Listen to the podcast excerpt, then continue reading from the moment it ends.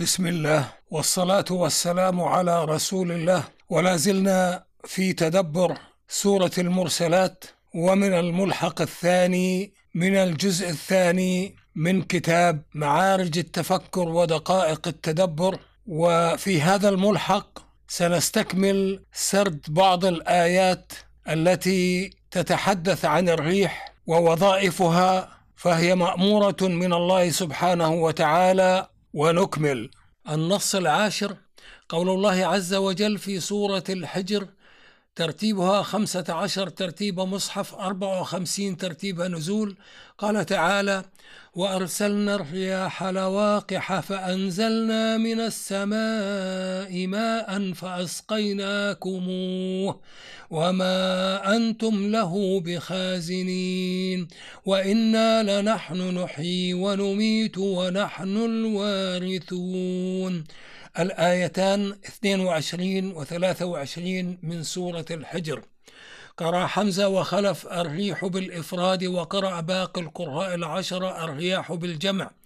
أبان هذا النص من وظائف الرياح السببية في سنن الله التكوينية التي تكون بها منافع ومصالح الناس وأرزاق وخيرات أنها لواقح أي تكون وسيط لقاح. روي عن ابن عباس أن الرياح تلقح السحاب وتلقح الأشجار.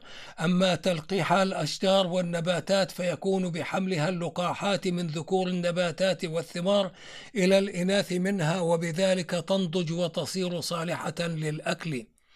أما تلقيحها السحاب فقد أثبته علماء الكون إذ تحمل الرياح إلى السحاب دقائق الغبار الذي تتجمع عليه حبات المطر. وتقوم الرياح أيضا بوظيفة جمع السحاب المشحونة بالكهرباء الموجبة والسحاب المشحونة بالكهرباء السالبة ليتم باجتماعهم التلاقح فتتكاثف حبات المطر فتهطل بإذن الله على البلد الذي قضى الله عز وجل بأن يسقيه. هذه الوظائف السببية التي جعلها الله عز وجل للرياح مما يتصل بمنافع العباد رحمة من الله بهم تضاف إلى الوظائف الأخرى التي دلت عليها أو أشارت إليها سائر النصوص أو كشفها أو ستكشفها البحوث العلمية الإنسانية. عن الرياح أما الوظيفة الدينية فهي التذكير بالله وبصفاته والتذكير باليوم الآخر يوم الحساب وفصل القضاء وتنفيذ الجزاء فالبعث إلى الحياة بعد الموت مشابه لظاهرة إحياء الأرض بالنبات وقد أشار إلى هذا المعنى قول الله عز وجل في النص قال تعالى وإنا لنحن نحيي ونميت ونحن الوارثون فجاء في استعمال ضمير المتكلم العظيم إشارة إلى عظيم قدرته وسامي حكمته وجاء في تأكيد الخبر بمؤكدات إن والجملة الاسمية واللام المزحلقة إلى الخبر. ونحن الوارثون أي ونحن الذين نرث جميع ما جعلنا فيه لعبادنا تملكا صوريا إذ تقوم الساعة ونقول لمن الملك اليوم؟ ويأتي الجواب الصادر عن كل شيء لله الواحد القهار. وهذا ما جاء بيانه في الآية السادسة عشر من سورة غافر ترتيبها أربعين مصحف ستين نزول. النص الحادي عشر.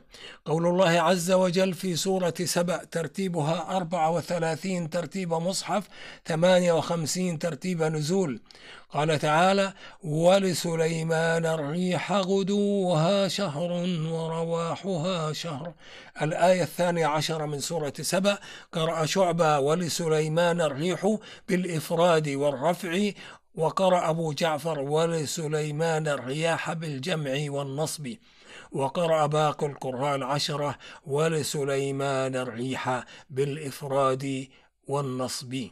أي وسخر الله عز وجل سليمان الريح ذات الأنواع تجري بأمره بسرعة فتقطع مسافة شهر في الغدو صباحا وتقطع مسافة شهر في, في الرواح مساء.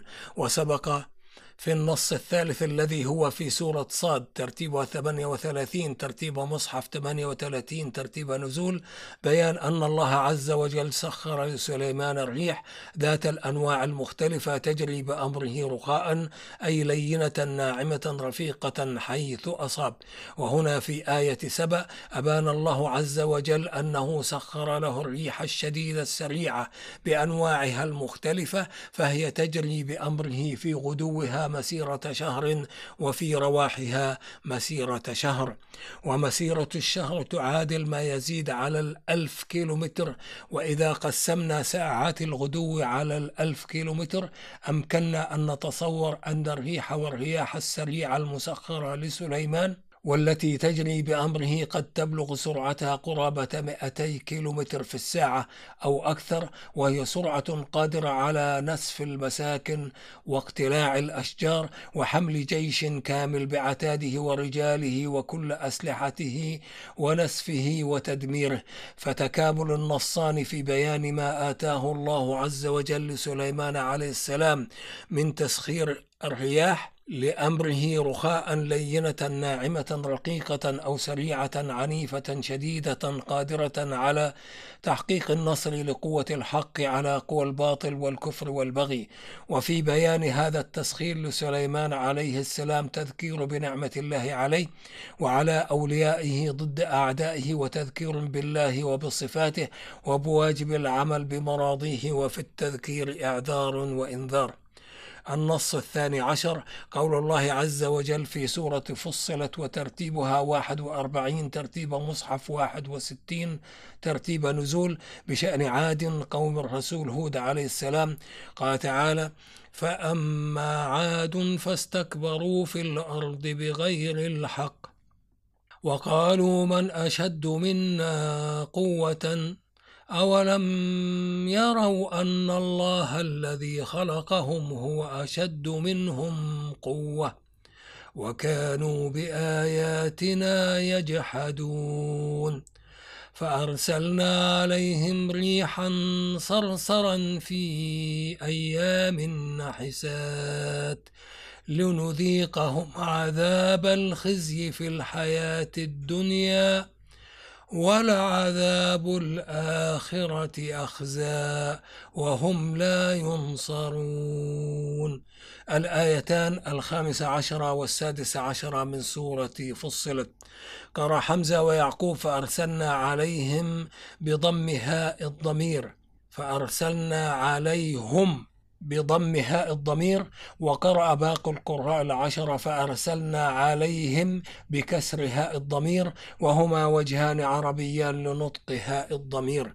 وقرأ نافع وابن كثير وأبو عمرو ويعقوب نحسات أو نحسات بإسكان الحاء. نحسات. وقرأ باقي القراء العشرة نحسات بكسر الحاء وهما وجهان عربيان لنطق هذه الكلمة. يجحدون الجحود إنكار الشيء وإدعاء بطلانه مع العلم بأنه حق. ريحا صرصرا أي ريحا شديدة باردة يحدث اندفاعها الشديد أصواتا مرهبة مرعبة. سبق في النص الثاني الذي في سورة القمر وترتيبها 54 ترتيب مصحف 37 ترتيب نزول بيان إهلاك عاد بريح صرصر جاءتهم في يوم نحس مستمر. فدل على أن إهلاكهم قد تم في اليوم الأول أما الريح فقد استمرت على ديارهم بعد إهلاكهم أياما نحسات النص الثالث عشر. قول الله عز وجل في سورة الشورى وترتيبها 42 ترتيب مصحف 62 ترتيب نزول. قال تعالى ومن آياته الجوار في البحر كالأعلام. إن يشأ يسكن الريح فيظللن رواكد على ظهره. إن في ذلك لآيات لكل صبار شكور. أو يوبقهن بما كسبوا ويعفو عن كثير. الآيات 32 و 33 و 34 من سورة الشورى. قرأ نافع وأبو عمرو وأبو جعفر بإثبات ياء الجواري في الوصل وقرأ بإثباتها في الوصل والوقف ابن كثير ويعقوب وقرأ باقي القرآن العشر بحذفها في الوصل والوقف تخفيفا في النطق وهو من أساليب النطق العربي لمثل هذه الياء في آخر الكلمة. وقرأ نافع وأبو جعفر الرياح بالجمع وقرأ باقي القرآن العشر الريح بالإفراد. والمؤدى واحد لأن الريح اسم جنس يشمل أنواع الرياح الجواري هي السفن في البحار كالأعلام أي كالجبال في عظمها وعظم ما تحمل. رواكد أي ثوابت سواكن لا تجري إلى حيث يريد ركابها. أو يوبقهن أي أو يهلكهن بإرسال ريح قاصف تكسر سفنهم وتغرقهم. فنبه هذا النص على الاحتمال المضاد لإرسال الريح وهو احتمال إسكانها وجعلها ساكنة لا تتحرك وبذلك تثبت السفن في البحر وتظل رواكد على ظهره والمراد السفن الشراعية. وفي هذا تذكير بأنه هو سبحانه الذي يرسل الرياح فيجري السفن ويحقق بإرسالها المنافع للناس. فسنن الله التي تجري بها السفن الجواري في البحر والتي هي كالأعلام مع وجود الاحتمالات المضادة لها أمور تتضمن آيات من آيات الله وعلامات على حكمته وقدرته ورحمته ينتفع بها كل صبار على صنوف الامتحان التي يمتحن الله بها عباده شكور شكور لأنعم الله عليه. صبار صيغة مبالغة وتكثير لصابر أي كثير الصبر. شكور صيغة مبالغة وتكثير لشاكر أي كثير الشكر. ونبه النص على احتمال مضاد آخر وهو احتمال بعث الريح بعثا شديدا عنيفا قاصفا كاسرا وهو أمر إن شاء الله فعله. فيحطم بها السفن ويهلك ركابها. فقال الله عز وجل فيه أو يوبقهن بما كسبوا. يوبق يهلك أو أي أو يحطم السفن ويهلك الراكبين فيها. وأخيرا نبه النص على الغالب من تصاريف الله في مقاديره وهو أن يعفو عن كثير من ذنوب عباده فلا يعاجلهم بالعقاب. فقال الله عز وجل في بيان الاحتمال الثالث ويعفو عن كثير بجزم فعل يعفو عطفا على فعل جواب الشرط. إن يشأ يسكن الريح. وبهذا نكون قد انتهينا من قراءة الجزء الرابع عشر ونستودعكم الله الذي لا تضيع ودائعه والسلام عليكم ورحمة الله وبركاته.